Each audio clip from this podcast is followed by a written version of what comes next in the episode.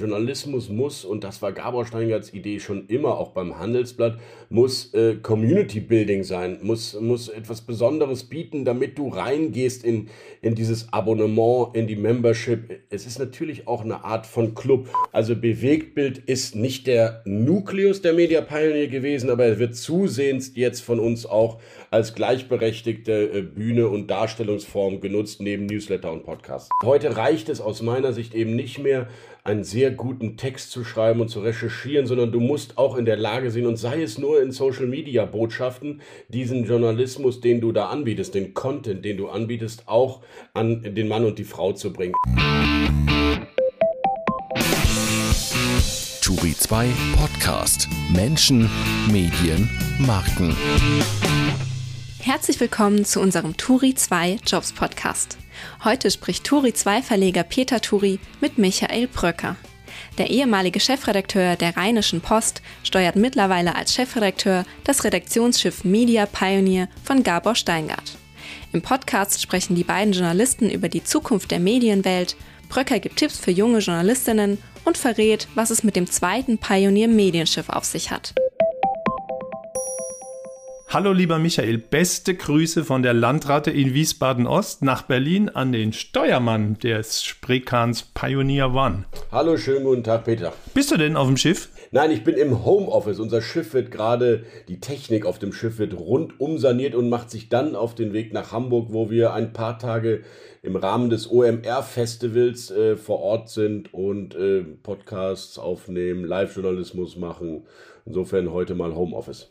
Ah, da haben wir ja gleich eine Schlagzeile. Äh, äh, Media Pioneer ist ein Sanierungsfall.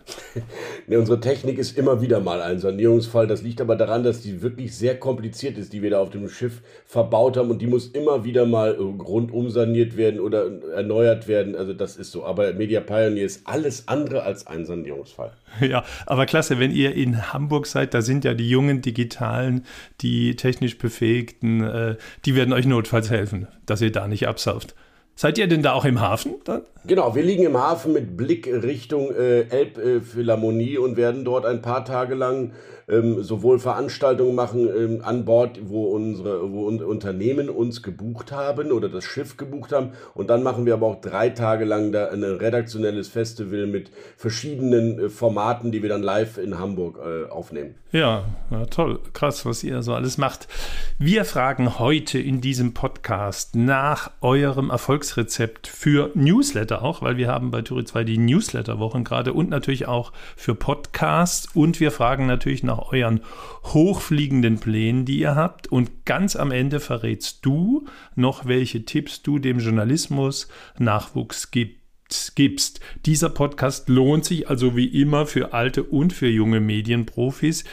Ich muss dich aber zuerst mal vorstellen, Michael, für die wenigen, die dich noch nicht kennen. Du bist 1977 in Münster geboren, aber aufgewachsen in Meckenheim, hast in Köln Volkswirtschaft und Politik studiert, und du wurdest mit Du wurdest 2014 mit im zarten Alter von 37 Jahren Chefredakteur der Rheinischen Post. Warum bist du da 2019 weggegangen? Es war einfach an der Zeit. Ich bin seit 2004 bei der Rheinischen Post gewesen, als Volontär, angefangen als Berliner Büroleiter, als Wirtschaftskorrespondent, als Lokalredakteur. Ich hatte da wirklich viele Stationen inne und dann eben von 2014 bis 2019 Chefredakteur. Und irgendwann wird es Zeit für was Neues, für was anderes, für was streng und konsequent Digitales. Und ich wollte auch wieder mitten rein in den Hauptstadttrubel, da wo ich mich eigentlich am wohlsten fühle, wo die Politik äh, brodelt und dampft, wie Sigmar Gabel gesagt hat. Und da äh, ist, glaube ich, meine Zukunft. Und deswegen habe ich irgendwann gesagt, meine Geschichte bei der Rheinischen Post ist ein bisschen auserzählt. Es waren gute und schöne Jahre, aber ich brauche ab und zu auch mal was Neues. Ja, Stichwort was Neues. Was ist denn der Grundtrend im Journalismus, in den Medien, auf den ihr bei Media Pioneer setzt? Ja, zunächst mal konsequent digital und auch unabhängig im Sinne von werbefrei zu arbeiten. Diese Grundsatzentscheidung war die allererste und ist immer noch die wichtigste. Und dann machen wir einen digitalen Journalismus, der im besten Sinne das ist, was ein, ein, äh, ein Fußballverein als sein Motto mal aus, äh, erwählt hat, nämlich spürbar anders zu sein. Das hängt mit vielen Dingen zusammen. Also ich glaube, dass der Journalismus, den wir machen, sowohl inhaltlich als auch von den Köpfen, die wir äh, angestellt haben, die wir als Hosts, als Format-Hosts ähm, bei uns im Programm haben, dass wir der, dass der schon sehr anders ist. Der fängt von der von der Sprache des Gabor Steingart, geht das bis hin zur Farbgestaltung durch Anne Hufnagel. Es geht aber auch zu den Experten, die bei uns auf der Seite eben auf Augenhöhe mit uns Redakteuren schreiben dürfen. Immerhin inzwischen 200 Experten, die dort schreiben. Also ein, ein Journalismus, der ein vieler, ein vielschichtiger pluralistischer, aber eben auch durchaus anders präsentierter Journalismus ist. Hm. Heißt das bei euch gleichzeitig, dass du sagst oder auch Gabor sagt, äh, Print ist absolut tot? Ja, also ich sehe keine Zukunft für eine tägliche gedruckte Tageszeitung. Print ist ja nicht generell tot. Natürlich gibt es wunderbare, tolle Magazine da draußen und äh, spannende Bücher. Aber ich glaube, die, die Zukunft des Journalismus ist auf jeden Fall konsequent digital, mobil. Sie ist live, sie ist interaktiv aber in der Darreichungsform ist sie auf jeden Fall digital. Und wir sprechen ja gleich über Newsletter. Ich glaube, dass Newsletter und Podcast noch lange nicht äh, eine auserzählte journalistische Darreichungsform sind, sondern wir uns da gerade auch am Anfang erst äh, bewegen von einer Entwicklung, äh, die noch ganz viel Wachstumspotenzial hat. Hm. Ja gut, wenn du sagst, äh, äh, das tägliche Gedruckte hat keine Zukunft, dann war es ja eigentlich nur konsequent, dass du als Chefredakteur der Rheinischen Post AD gesagt hast. Ja, ich glaube, die Rheinische Post äh, also ist, ist und bleibt eine große und starke regionale journalistische Einheit. Aber das Problem bei vielen, aus meiner Sicht, Tageszeitungen und Regionalzeitungen, genau wie nationalen Tageszeitungen, ist, dass sie zu viel Kapazitäten zu viel Gehirnschmalz, Personal, Technik immer noch in Strukturen geben, ähm, die nicht zeitgemäß sind. Und wenn man aber konsequent jeden neuen investierten Euro in das setzt, was die Zukunft ist, und das ist eben Technologie, dateninformierter Journalismus, das sind Newsletter, Podcasts, das ist digitale Entwicklung, dann ist man als Medienunternehmen aus meiner Sicht zukunftsfester aufgestellt, als wenn man dann doch immer sagt, von jedem investierten Euro, ja, die 30, 40 Cent, die geben wir doch noch in Strukturen, wo wir eigentlich wissen, dass sie nicht zukunftsfähig sind. Hm, das sogenannte Innovators Dilemma, glaube ich, nennt man es, äh, dass eine etablierte Firma, die Geld mit äh, alten Geschäften macht, nie so konsequent auf neue Geschäfte setzen wird wie jemand, der später gekommen ist und voll auf die Zukunft setzt. Genau das ist das Problem. Und ich finde, ich verstehe die ja auch. Die kommen aus einer großen Tradition, die haben, die haben eine Verpflichtung natürlich auch für ihre Leser, die unbedingt diese Zeitung an, um 6 Uhr im Briefkasten haben wollen aber es hemmt natürlich die Innovationsfähigkeit und in Wahrheit geben das die Verleger die, der Zeitung ja auch zu. Und wenn man mit denen ähm, auf Branchenveranstaltungen mal äh, abseits ehrlich redet, sagen sie natürlich auch, dass sie gerne etwas schneller, dynamischer, digitaler sich entwickeln würden. Aber da hängen eben viele, natürlich auch Arbeitsplätze, Strukturen ähm, dran. Und deswegen ist de deren Innoma die Dynamik, deren Innovationsgeschwindigkeit nicht ausreichend aus meiner Sicht. Hättest du denn einen Vorschlag oder einen Plan für die Rheinische Post, wenn sie dich jetzt nochmal fragen würden, was sie tun sollen? Nein, also es ist ja, ich, es ist ja so, ich habe da ja meine Dinge gemacht, die ich machen konnte. Und ich muss auch sagen, dass ich sehr viel machen durfte und die Rheinische Post innovativer ist als Regionalzeitung, als es aus meiner Sicht viele andere sind. Wir haben damals ein Listening Center eingebaut und haben konsequent Social Media Themen getrackt, um sie den Lokalredakteuren und Lokalredaktionen zur Verfügung zu stellen. Man kann immer darüber diskutieren, ob man sich von diesen Debatten im Netz treiben lassen sollte und ob die überhaupt Teil eines eines äh, journalistischen Handwerkskastens sein sollen. Aus meiner Sicht ja, das mögen heute Menschen anders sehen, aber das haben wir damals gemacht mit dem Kollegen Daniel Fiene. Wir haben 2016, also auch vor Gabor Steingarts Podcast, sehr früh, nicht, ja, haben wir kleine Nachrichtspodcast, den äh, Aufwacher zum Beispiel, einen kleinen täglichen nachrichtlichen Podcast gebaut. Aber man muss auch sagen, die Strukturen haben wir da, wir haben das einfach damals gemacht, an allen vorbei. Da gab es, äh, ich habe mir da auch kein Gremiumbeschluss zu geholt und große Strategie-Meetings abgehalten online. Wir haben das einfach mal ausprobiert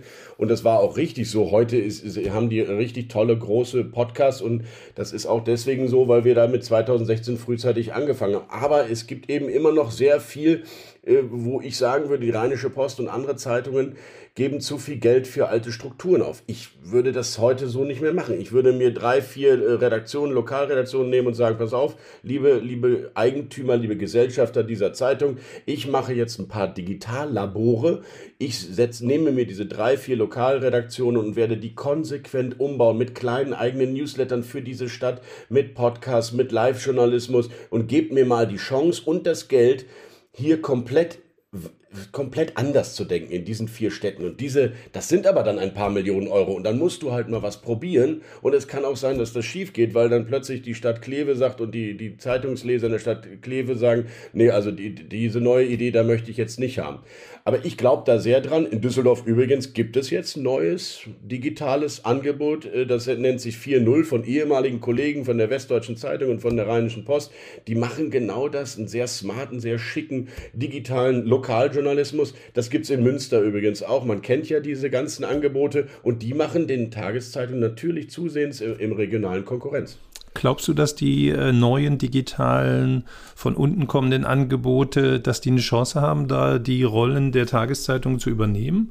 Ja, ich glaube das absolut, weil äh, also okay. die Überlegung ist ja nur, habe ich glaubwürdige journalistische Köpfe, die sich in der Stadt nicht zu schade sind, auch um 23 Uhr und um 22 und um 21 Uhr noch mehr anzurufen als ihre beiden Lieblingsinformanten, die sie schon die letzten 20 Jahre in der Lokalredaktion immer angerufen haben und äh, wirklich äh, an die Front zu gehen, rauszugehen und daraus dann so wie Gabor Steiger das eben auch mit seinem Morning Briefing macht aus meiner Sicht, nämlich doch noch mal sehr aktuell morgens früh oder spät abends sich hinzusetzen und eine Analyse zu schreiben von Dingen, die passiert sind, während eigentlich der Rest der journalistischen Republik oder zumindest sehr viele schon längst Feierabend haben. Und diese Graswurzel-Journalisten im Lokalen gibt es natürlich auch. Die machen bei, bei Rums in, in Münster einen richtig guten Job oder bei 4.0 in Düsseldorf und die sind sich nicht zu schade für bestimmte Themen. Sie machen Themen auch mal anders.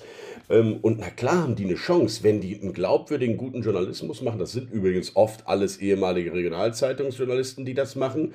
Und die nehmen natürlich dann auch einen Teil, Teil ihrer alten Leserschaft mit rüber ins Netz. Und ähm, insofern, ja, haben die Chancen. Und die gibt es inzwischen in jeder größeren Stadt, gibt es diese Konkurrenzangebote. Und ich verstehe halt nicht, warum die Regionalzeitung das dann nicht selber machen und versuchen. Und das ist eben dieses Innovators-Dilemma, weil sie sagen, es läuft doch ganz gut, wir haben doch auch eine starke Online-Präsenz und die E-Paper-Abos steigen. Das ist ja auch alles richtig und alles gut. Trotzdem geht aus meiner Sicht eben noch viel zu viel Kraft und Geld in alte Strukturen. Okay, und äh, du siehst da also Local Pioneers im Kommen und äh, reicht es für die dann auch, wenn sie auf Newsletter und Podcasts setzen? Die brauchen also auch kein Print mehr und auch sonst. Äh, Aus meiner Sicht ja, mhm. absolut reicht. Ein guter äh, Newsletter für eine Stadt ähm, reicht natürlich, weil er kann ja eine digitale Tageszeitung sein. Wenn er raus verlinkt, wenn er auf, äh, auf Live-Videos verlinkt, wenn er auf Podcasts verlinkt, wenn er Grafiken darstellt wenn er vielleicht auch andere Angebote im Netz zu dieser Stadt verlinkt und eben sich nicht nur selbst alleine genug ist. Das ist ja auch immer so ein Problem, was bei mir äh, in, in der Regionalzeitung nicht stattfindet. Das gibt es dann auch nicht. Anstatt eben auch die besten, ich sag mal, anderen News-Angebote in, in der Umgebung zu kuratieren, so wie ihr das ja bei Turi auch macht. Da spricht ja gar nichts gegen. Insofern äh, kannst du natürlich so einen kleinen Mini-Newsletter in Nürnberg, in Magdeburg, in, in Hamburg auch machen, indem du alle alles saugst, was du dort an Informationen hast und trotzdem deinen eigenen journalistischen Kopf da draufsetzt, deine Truppe da draufsetzt, warum sollte ich dann noch was anderes machen müssen? Mhm. Aber wirtschaftlich äh, tun die sich ja alle schwer, die neuen. Es sind ja recht bescheidene Zahlen von Leuten, die jetzt dann sagen, okay, da zahle ich von Anfang an. Sollten die jetzt auch Geld aufnehmen? Äh, macht ihr dann vielleicht mal ein Local Pioneers Programm? Wird Springer das machen? Sollen die an die Börse gehen? Wo kriegen sie das Geld her, um das aufzubauen? Nee, das ist ein Punkt. Wir haben das tatsächlich auch schon mal überlegt, ähm, äh, regionale Briefings zu starten in, in fünf bis sechs, sieben mittelgroßen, größeren Städten dort, wo aus unserer Sicht das publizistische Angebot nicht ausreichend ist. Aber das ist natürlich ein Kraftakt, da, da musst du, das, da musst du nochmal eine ganz neue Truppe aufbauen, das musst du richtig gut durchsteuern. Die müssen natürlich alle auch von der Skalierung dann leben können, dass sie sowohl die Technik als auch die Anmutung, als auch die, die Newsletter-Struktur zentral bekommen und sich nur auf den lo lokaljournalistischen Inhalt ähm, konzentrieren können. Aber dann, klar, also das müsstest du schon als nationales Medienunternehmen aufbauen. Alleine reicht das einfach nicht. Aber dann fängst du eben an mit zwei, drei, vier Journalisten, ein, ein Grafikdesigner, ein Visual Designer, zwei, drei Journalisten in einer Stadt und dann baust du das sukzessive in allen Großstädten auf. Aber es gibt ja sehr viele große Mediengruppen, wo ich mich frage, warum die das nicht längst machen, die ohnehin in sehr vielen Städten ja schon unterwegs sind, auch die großen Regionalzeitungsgruppen wie, wie Funke, wie Matzak, wie Ippen, könnten das natürlich aufbauen ähm, und die tun es aber nicht, weil sie eben ihre ganzen Marken ja schon haben. Und insofern, ich glaube, das könnte ein neues Medienunternehmen machen, aber du hast recht, alleine in einer kleinen Stadt ist, wird das dann wirtschaftlich nicht profitabel möglich sein. Das könnte ja für euren Gesellschafter Spring auch interessant sein. Die sind ja äh, in nicht mehr so vielen Märkten drin oder sagen wir mal, Bildzeitung geht deutlich zurück. Ähm ja, der hat sich nun aus dem Regionalzeitungsjournalismus ja vor einigen Jahren ähm, verabschiedet, zumindest aus dem Printjournalismus. Aber das musste, das musste bei Axel Springer fragen. Na klar, mhm. ich, ich, ich sage ja nur aus meiner Sicht, wo ich beide Sichtweisen kenne, nämlich nationalen Journalismus und Regionalzeitungsjournalismus. Aus meiner Sicht ist das definitiv ein Geschäftsmodell, einen sehr klugen, digitalen, smarten Lokaljournalismus aufzubauen mit Newslettern und Podcasts. In den Städten, wo es kaum noch publizistische Angebote gibt, ist aus meiner Sicht ist das ein Geschäftsmodell, ja. Mhm. Also die Local Pioneers, die nehmen wir mal auf Wiedervorlage und schauen mal, wer das machen wird. Vielleicht wäre auch Holzbrink ein Kandidat dafür. Sie machen es ja zumindest in Berlin beim Tagesspiegel ganz gut.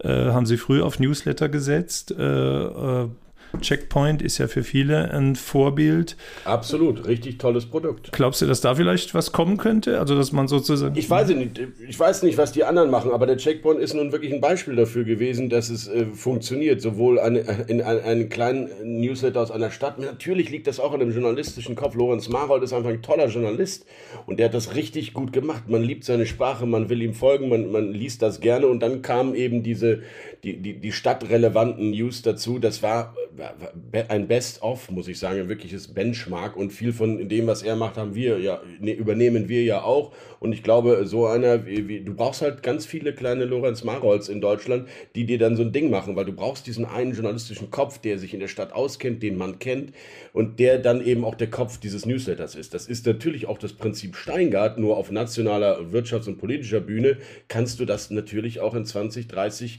kleinen Städten brauchst du ganz viele kleine Steingarts und kleine Marolds, die das eben machen und sich dafür einsetzen. Aber die technischen Voraussetzungen sind ja in ganz, we ganz wenig, muss ich sagen. Insofern äh, glaube ich, wenn du den, diesen journalistischen Köpfen das drumherum abnimmst und die Strukturen baust, dann äh, ist das ein absolutes äh, Geschäftsmodell. Weil diese Leute sollen ja nur draußen sein. Die sollen ja nur draußen in der Stadt sein und setzen sich mit ihrem MacBook ins Café und, und schreiben dann die Texte in diesen Newsletter, der dann von anderen Teams versandt wird. Ich wüsste nicht, warum das auch so kostenintensiv muss das gar nicht sein. Es sind eben die klugen Köpfe, die du dort vor Ort im Journalismus dann brauchst. Und dann funktioniert das. Aber mal gucken, ich bin mir sicher, es wird kommen. Mhm. Okay, ich hätte noch einen dritten Kandidaten für unser Geschäftsmodell Local Pioneers, äh, Sebastian Turner, der ja beim ja. Tagesspiegel im Hintergrund sehr viel dafür getan hat, dass die Newsletter ausgebaut werden. Absolut. Äh, dann schauen wir mal. Also du willst es nicht machen.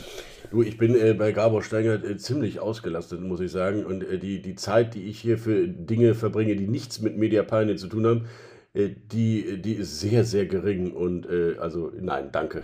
Gut, ihr habt ja noch ein paar Themen auf dem Zettel. Schon vor zweieinhalb Jahren hat man viel davon gelesen, dass es auch Bewegtbild von der Pioneer One geben soll. Da gab es von Anfang an Berichte, zum Beispiel war die Rede von Netflix als Kooperationspartner. Da ist jetzt relativ wenig gekommen, vielleicht auch Corona-bedingt. Da gab es nicht so viele Bilder, wenn die Leute nicht zusammentreffen. Aber jetzt seid ihr in Hamburg bei, bei OMR. Ihr habt wieder Partys und Treffen auf eurem Schiff. Was ist mit Bewegtbild von euch? Ja, absolut richtig. Also damals, äh, die, ich weiß nicht, woher die Netflix-Meldung kam, aber wir machen tatsächlich jetzt demnächst eine andere kleine Netflix-Kooperation und wir haben immer wieder auch mit Sendern und tun das jetzt gerade auch wieder, mit Sendern gesprochen, in welcher Form von Kooperation wir als Pioneer vielleicht mit dem Schiff als Bühne für unseren Live-Journalismus, mit unseren Köpfen, mit den sehr unterschiedlichen journalistischen Hosts, die wir haben, in eine Bewegtbildstrategie auch bei Sendern reingehen. Aber derzeit ist es bei uns eher so, wir machen es ja selbst. Wir machen es ja jetzt selbst. Gestern ähm, war Volker Wissing mit, mit 100 Pioneers an Bord und, und dann haben wir mit Frank Thelen einen Digital-Talk mit ihm aufgebaut. Wissing, Thelen, verschiedene Start-up-Gründerinnen, ist jetzt gleich als äh, 15 Minuten Video on Demand bei uns verfügbar auf der Seite mit unseren Kooperationspartnern von Audio One mit unserer Kollegin Noemi Michalovic, die diese Videos bei uns macht. Also ähm, einen Tag vorher war Sigmar Gabel mit Chelsea Speaker an Bord, mit Pioneers. Wir sind ja jetzt wieder im Live-Journalismus-Modus. Die Pandemie lässt es zu, dass wir wieder Gäste haben und wir machen das. Und insofern, da kommt auch noch einiges, zumal wir über die Pioneer 2 noch nicht geredet haben. Das können wir gleich noch tun. Also Bewegtbild ist nicht der Nukleus der Media Pioneer gewesen, aber er wird zusehends jetzt von uns auch als gleichberechtigte äh, Bühne und Darstellungsform genutzt, neben Newsletter und Podcast. Ja. Okay, also dritte Bühne.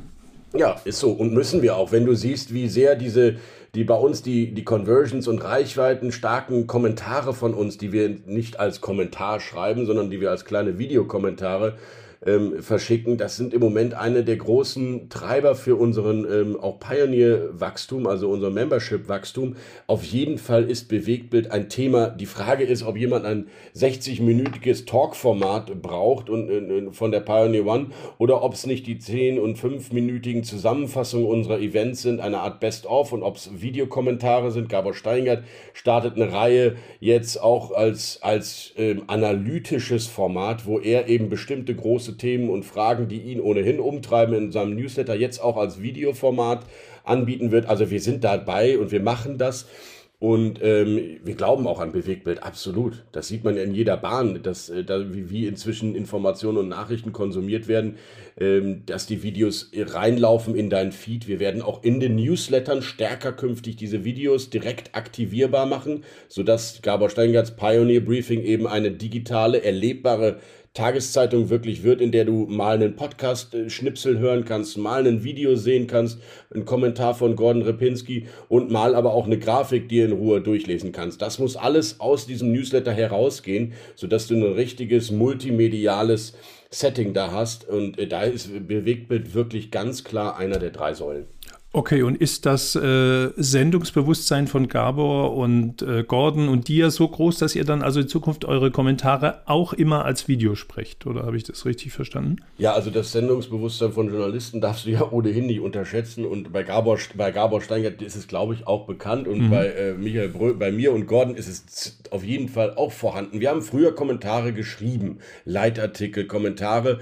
Und ähm, ja, kann man machen, können wir auf die Seite setzen. Wir haben jetzt gemerkt, dass diese kleinen, sehr gut geschnittenen, guten Videos mit Untertiteln einen kurzen, knackigen, schnellen Kommentar zu einem aktuellen politischen Thema von den Pioneers sehr stark angenommen werden und wirklich. Aber wo sehe ich die denn? Die sind ja noch nicht verlinkt in den Newslettern, oder? Doch, du kannst die Videos sehen. Die sind bei Gabor Steingarts äh, Briefing, auch bei uns im Hauptstadt-Newsletter sind die verlinkt. Die kommen, äh, die sind dort rein verlinkt, aber jetzt, sie sind halt jetzt noch nicht täglich. Im Moment machen, versuchen wir das so einmal die Woche zu haben oder wenn uns aktuelle politische Themen umtreiben.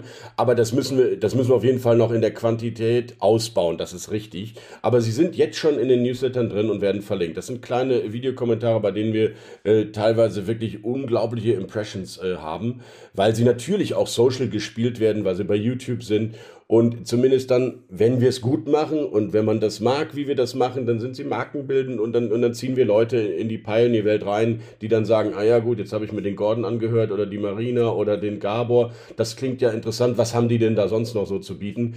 Und dann steht da unten drunter eben äh, thepioneer.de. Schaut doch mal rein, was wir sonst noch haben. Was sind denn für euch unglaubliche Impressions? Von der Höhe her? Also reden wir da von Tausenden, Hunderttausenden, Millionen? Ja, pass auf, jetzt, äh, das, das lass mich jetzt tatsächlich eben nachgucken, weil die Zahl hat mir Noemi äh, gestern noch geschickt. Äh, die muss ich aber jetzt mal Ja, guck mal, guck mal neben. Weil die sage ich dir, ja, ja, unbedingt. Äh, Video, wir hatten gerade noch eine Videoauswertung. Eine Videoauswertung, warte. Und es gibt eine Slideshow dazu. Ich hab's, genau. Also wir haben äh, letztens eine äh, Auswertung unserer Videokommentare gemacht und äh, einer davon sind wir die Geisterfahrer der Energiepolitik, hieß der, da ging es um Atomkraft und Kernkraft, hatte äh, 60.000 Social Views und hat uns 20 Abonnenten gebracht und das war ein sehr kleines, knackiges, kurzes 1,30 äh, Kommentarvideo von der Pioneer One. Also das sind dann schon, äh, das sind dann schon gute Werte, mit denen wir ähm, mit relativ wenig Aufwand äh, neue Pioneers bekommen und auch Sichtbarkeit. Und äh, dasselbe gilt eben auch für zum Beispiel Videoanalysen, die wir machen, äh, wie, wie äh, Markus Söder und seine Statisten über die Bildsprache des Markus Söder. Haben wir auch mal eine Videoanalyse gemacht, zusammen mit Gordon Repinski und Anne Hufnagel. Also das äh, sind aus, das sind im Moment noch kleine äh, Exkursionen, aber wir werden das kontinuierlich implementieren in unseren Angeboten. Gut, und an welcher Stelle kommt da Netflix ins Spiel? Also was macht ihr mit Netflix? Nein, mit Netflix machen wir eine kleine inhaltliche ähm, Kooperation demnächst ähm, über ein neues Format, äh, was sehr politisch ist von denen und was sehr gut zu unserem kleinen Hauptstadt-Newsletter passt. Und deswegen werden wir das bei uns so ein bisschen exklusiv vorab verbreiten, aber da kann ich jetzt noch nicht mehr zu sagen. Alles klar. Äh, braucht es denn für euer äh, stärkeres Bewegtbildengagement eine Pioneer 2, also ein zweites Schiff? Wenn ich höre, dass euer erstes Schiff schon Sanierungsfall ist und immer wieder mal in die Werft muss, dann vielleicht ja, aber ähm, wie groß soll das denn werden und ist das Geld schon beisammen? Wer hat denn das Geld da gegeben für das Schiff? Also, lieber Peter Turi, erstmal äh, müssen wir bei den Fakten bleiben. Das Schiff ist ja kein Sanierungsfall, sondern die Technik auf dem Schiff im Studio muss gelegentlich schon mal ähm, general überholt werden oder erneuert werden oder was okay. auch immer. Also, das Schiff fährt einwandfrei und war gestern wieder ratzevoll äh, Berlin-Mittes Gewässern unterwegs und hatte eine tolle Veranstaltung. Nein, es geht tatsächlich nur um die, die, die Studiotechnik, die wir jetzt gerade nochmal ähm, neu installieren. Nein, also das Schiff Pioneer 2 ist eigentlich eine logische Weiterentwicklung unserer bisherigen Geschäfte, denn das Schiff, das Medienschiff ist integraler Bestandteil unseres Geschäftsmodells. Das ist die Bühne für unseren Live-Journalismus. Es ist aber auch ähm, unser B2B-Geschäft. Unser B2B-Geschäft bedeutet, Firmen, Unternehmen, Institutionen kommen aufs Schiff, buchen das Schiff und machen dort ihre entweder digitalen Konferenzen oder Führungskräfte-Workshops oder Abendveranstaltungen oder Dinners aber immer dann, wenn das passiert bei uns auf der Pioneer One, dann kann die Redaktion nicht mehr arbeiten, weil natürlich wir nur dieses eine Schiff haben. Dann wird das umgebaut, dann wird das äh, vorbereitet, dann ist das im Grunde ein oder anderthalb Tage außer Gefecht gesetzt und dann schwärmen wir Journalisten wieder in das Büro in Charlottenburg oder sind sonst wo. Und es ist auch deswegen limitiert, weil wir ja in Berlin Mitte mit der Pioneer One nur ein Schiff haben, was sehr, sehr niedrig ist, also im Grunde einen Raum nur bietet. Und die Pioneer 2 wird, wird ein völlig anderes äh, auch Volumen ähm, beinhalten. Eine riesige Town Hall Eventfläche wird es haben. Und es wird halt einfach auch wirklich auf allen Gewässern fahren können. Es wird 10 Meter länger sein und 3 Meter breiter. Es ist ein richtiges multimediales ähm, Technikwunder geworden, ähm, das im Grunde die Weiterentwicklung bedeutet, sodass wir sagen können, wenn jetzt Vodafone oder Telekom oder wer auch immer äh, eine Veranstaltung machen will und in zwei Tage das Schiff buchen will, dann können wir trotzdem weiter auf der Pioneer One unseren Journalismus machen, während dieses Schiff dann für die externen Kooperationspartner oder Unternehmen, die eben das Schiff buchen wollen, gebucht wird. Und deswegen macht es total äh, Sinn, das einfach ähm, ein zweites Schiff zu bauen. Ah, okay, so rum ist die Reihenfolge. Also das große Schiff für die Kunden und das kleine Schiff für die Redaktion. Das ist ja, ja es eigentlich ist kennt man ja so. Mhm. Ja, aber eigentlich war es immer so gedacht, dass dieses das ist ja ein Redaktionsschiff, ist ein Medienschiff. Aber der Zuspruch aus der aus der Welt der Unternehmen und Firmen, die vielleicht ausnahmsweise mal nicht im Konferenzraum, im, im Luxushotel äh, was machen wollen, sondern auf dem Schiff, äh, der ist so groß, dass wir, dass wir im Grunde sehr viel absagen müssen im Moment, weil die Redaktion schon noch arbeiten muss auf diesem Schiff. Und deswegen äh, wir Kapazitätsprobleme haben, schlicht und einfach. Und deswegen machen wir, deswegen machen wir jetzt die Pioneer 2, die im Grunde dann immer zur Verfügung steht, das ganze Jahr über. Aber natürlich wird es weiter auch Veranstaltungen auf der Pioneer One geben, auch, auch, auch von Unternehmen, wenn sie das wollen, das kleinere in Berlin Mitte aber äh, mehr, es wird schon so sein, dass die meisten redaktionellen, journalistischen Veranstaltungen auf der Pioneer One, so wie jetzt schon unsere Live-Formate dort stattfinden und die Pioneer 2 als äh, im Grunde als schwimmende Konferenzzentrum und Bühne für, äh, für wirklich sehr, sehr hochpreisige auch und, ähm, und auch technologisch anspruchsvolle Events dann äh, gebucht werden kann, ja. Okay, und steht die Finanzierung für die Pioneer Two denn als hochwertige Konferenz? Also das heißt, da sind jetzt die Leute und wer hat das finanziert? Die Leute, die später nutzen wollen? Also finanzieren tun das die Gesellschafter von Media Pioneer und das sind bekanntermaßen zu einem 36-prozentigen Anteil Axel Springer, zu einem 10-prozentigen Anteil Leseraktionärinnen und Leseraktionäre und das sind die Gesellschafter Gabor Steigert, Ingo Rieper und Michael Bröker. Also die jetzt schon bestehenden Gesellschafter werden das Schiff tragen. Es wird in der Media Pioneer AG finanziert. Und wir werden allerdings auch noch weitere externe Investoren dazu holen, also diese 10% Leseraktionäre etwas aufstocken. Wer zum Beispiel, wer investiert zum Beispiel? Sag mal Namen. Mhm. Das können wir nicht sagen, aber wir haben 100 Anfragen im Moment von Menschen, die bei der ersten Runde ähm, Leseraktien nicht zum Zuge kamen, weil wir auch nicht wollen, dass jemand über 1% hat. Es gab da bestimmte Regularien und diese, diese 100 Interessenten, die werden wir, denen werden wir jetzt das Angebot machen, dass sie im Rahmen einer Kapitalerhöhung bei uns eben dann auch für dieses Schiff jetzt Teilhaber werden können und das mitfinanzieren können. Und äh, ich gehe sehr, sehr davon aus, dass die sehr schnell zugreifen werden, weil sie wollten ja schon vorher zugreifen. Insofern, aber auch Axel Springer, bei denen wir äh, letzte Woche vorstellig waren, also Gabor Steingart und Ingo Rieper, äh, unterstützen dieses Projekt voll und ganz und wollen, dass das hier bei uns in, in, dem, in der Firma passiert und wollen eben auch mit ihrem Anteil da mit reingehen. Okay, und die größere Verdrängungskraft, äh, die größere Bruttoregisterzahl, die schlägt sie sich auch im Preis nieder. Wie teuer wird das neue Schiff? Wie teuer war das alte? Also was hat die Two One gekostet und was die Two? Ich glaube, diese Preise haben wir nie genannt, das werden wir jetzt auch nicht weiter tun, aber, äh, aber es kostet auf jeden Fall schon ein bisschen was und selbstverständlich ist das neue Schiff teurer als das alte, wenn es kann nämlich auch viel mehr und wir haben schon wieder zwei Jahre jetzt ja erlebt, was uns auf dem, äh, auf dem kleinen Schiff noch an Möglichkeiten fehlt, nämlich zum Beispiel die, die, die auch modular ähm, fahrbare und ausbaubare ähm, Bühne. Das ist das A und O. Da, da bauen wir jetzt wirklich so, ein, so eine Art fahrbare Townhall-Bühne ein in dieses Schiff, die man hoch und runter fahren kann äh, wo das Dach aufgeht, dass du eine, eine ganz andere Atmosphäre einer Eventfläche äh, hast, die du vielleicht nur in großen Konferenzsälen oder so hast. Und das versuchen wir jetzt aufs Schiff zu bringen. Also all das, was uns heute jetzt noch fehlte, ähm, weil wir da sagen mussten, so, äh, das, das geht bei uns nicht, auch nicht von der Anzahl der Leute und so, das können wir jetzt bei der Pioneer 2 machen. Also Konferenzschiff meets Musikdampfer meets Journalismus. Absolut. Das ist die so ist Formel bei der Pioneer 2. Und wann ist der Stapellauf?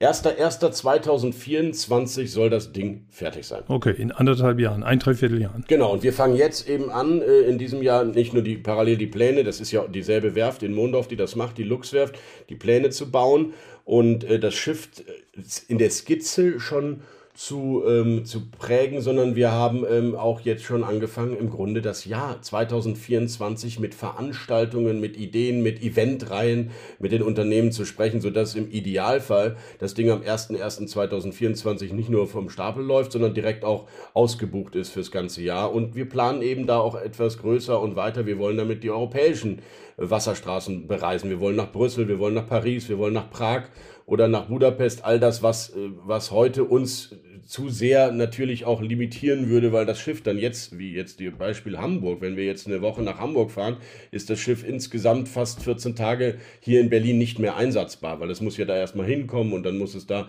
dann wird es da genutzt, dann wird es da gebucht und dann gibt es natürlich da auch redaktionelle Veranstaltungen und dann kommt es wieder zurück. Das heißt, es fällt hier zwei Wochen erstmal aus, das Schiff.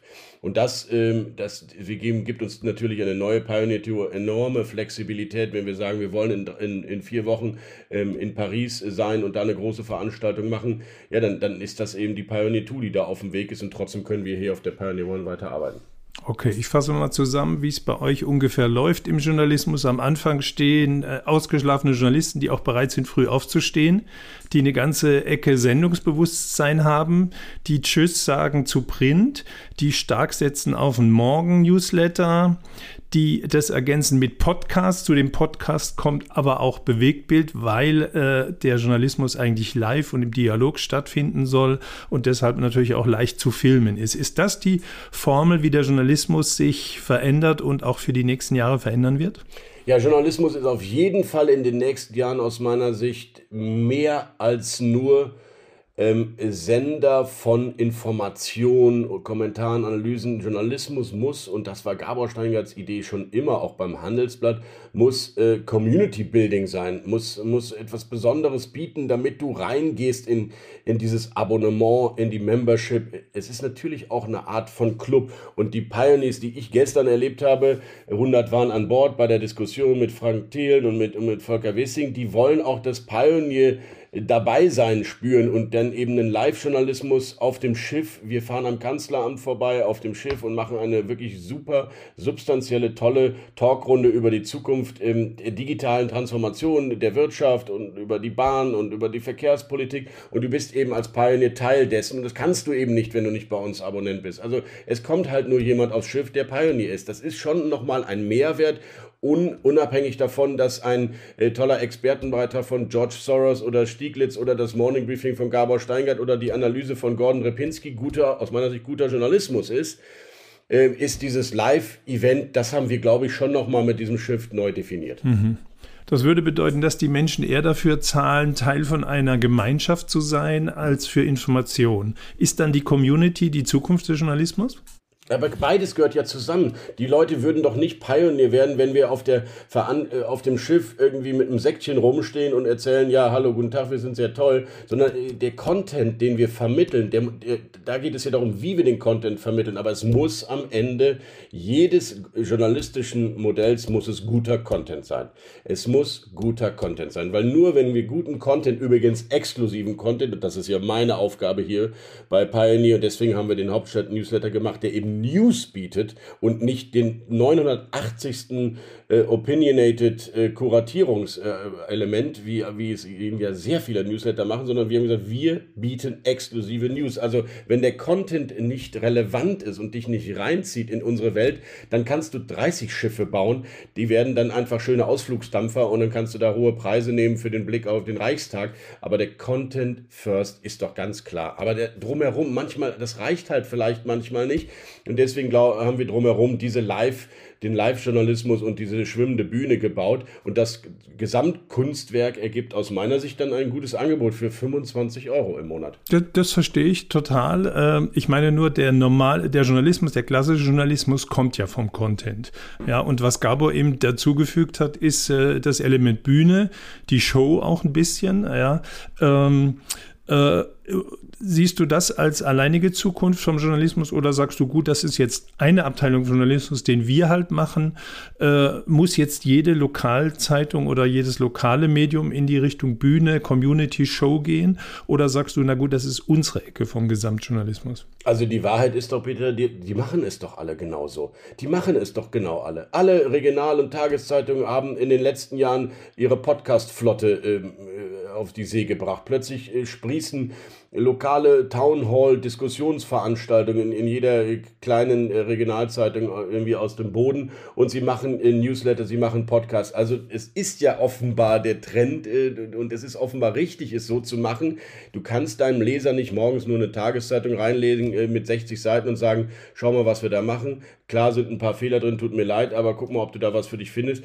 Das reicht einfach heutzutage nicht mehr. Das kann mit der digitalisierten Welt zu tun haben. Das kann natürlich mit den äh, sozialen Netzwerken zu tun haben, mit indem wir längst gelernt haben, dass das Miteinander, das Community auf einem ganz neuen Level heute möglich ist als vielleicht in den 80er, 90er Jahren. Also für mich ist das einfach ein selbstverständliches ähm, eine Verpackung für einen guten Journalismus und eigentlich gar keine Option mehr. Okay, der Journalismus ändert sich in Richtung äh, Bühne, Community, Show, mehr Verpackung, digitaler, weniger Print. Kannst du den Beruf des Journalisten, der Journalistin äh, trotzdem noch jungen Leuten empfehlen? Ja, gerade jetzt, gerade jetzt kann ich Ihnen jungen Leuten empfehlen, wenn sie anders denken, wenn sie neugierig sind, wenn sie Leidenschaft haben, was bei uns an, und wir haben sehr viele junge Leute an Bord, Praktikanten und Trainees und junge Redakteurinnen und junge Redakteure, was die bei uns für eine Vielfalt erleben, die hat es in meinem Volontariat, die hat es im Journalismus so noch nie gegeben. Gerade das ist ja das Spannende. Du kannst dich eingraben wochenlang und eine investigative Geschichte auf 60.000 Zeichen bei uns veröffentlichen, überhaupt kein Problem. Du kannst aber auch dir einfach tolle neue Live-Formate überlegen und jeden Tag irgendwelche Schriftsteller an Bord äh, darüber ähm, ausfragen, äh, warum sie zu ihrer Buchidee gekommen sind. Du kannst aber auch harte politische Interviews äh, im Podcast führen, der eine besondere, wie du ja weißt, intime, neue Atmosphäre des Interviews eigentlich ja kreiert. Insofern, der Journalismus war doch nie so vielfältig wie heute. Und die Leidenschaft dafür ist bei mir ja eher gewachsen in den letzten Jahren. Und, und diese Leidenschaft für diesen Journalismus, die kann ich wirklich jeden jungen äh, Männern und Frauen nur wirklich weiter weiterempfehlen. Insofern, es, es sind wirklich gute Zeiten gerade für, für diesen Journalismus. Okay, und so vom Typ her, wem empfiehlst du eine Karriere im Journalismus, wem eher nicht? Naja, also ich sag mal so, die, die, die, die kleine äh, graue Maus, äh, die wird es im Journalismus äh, der Zukunft schwer haben. Oder der, der Duckmäuser, der doch lieber irgendwie nicht äh, vor 20 Leuten äh, moderieren oder reden will.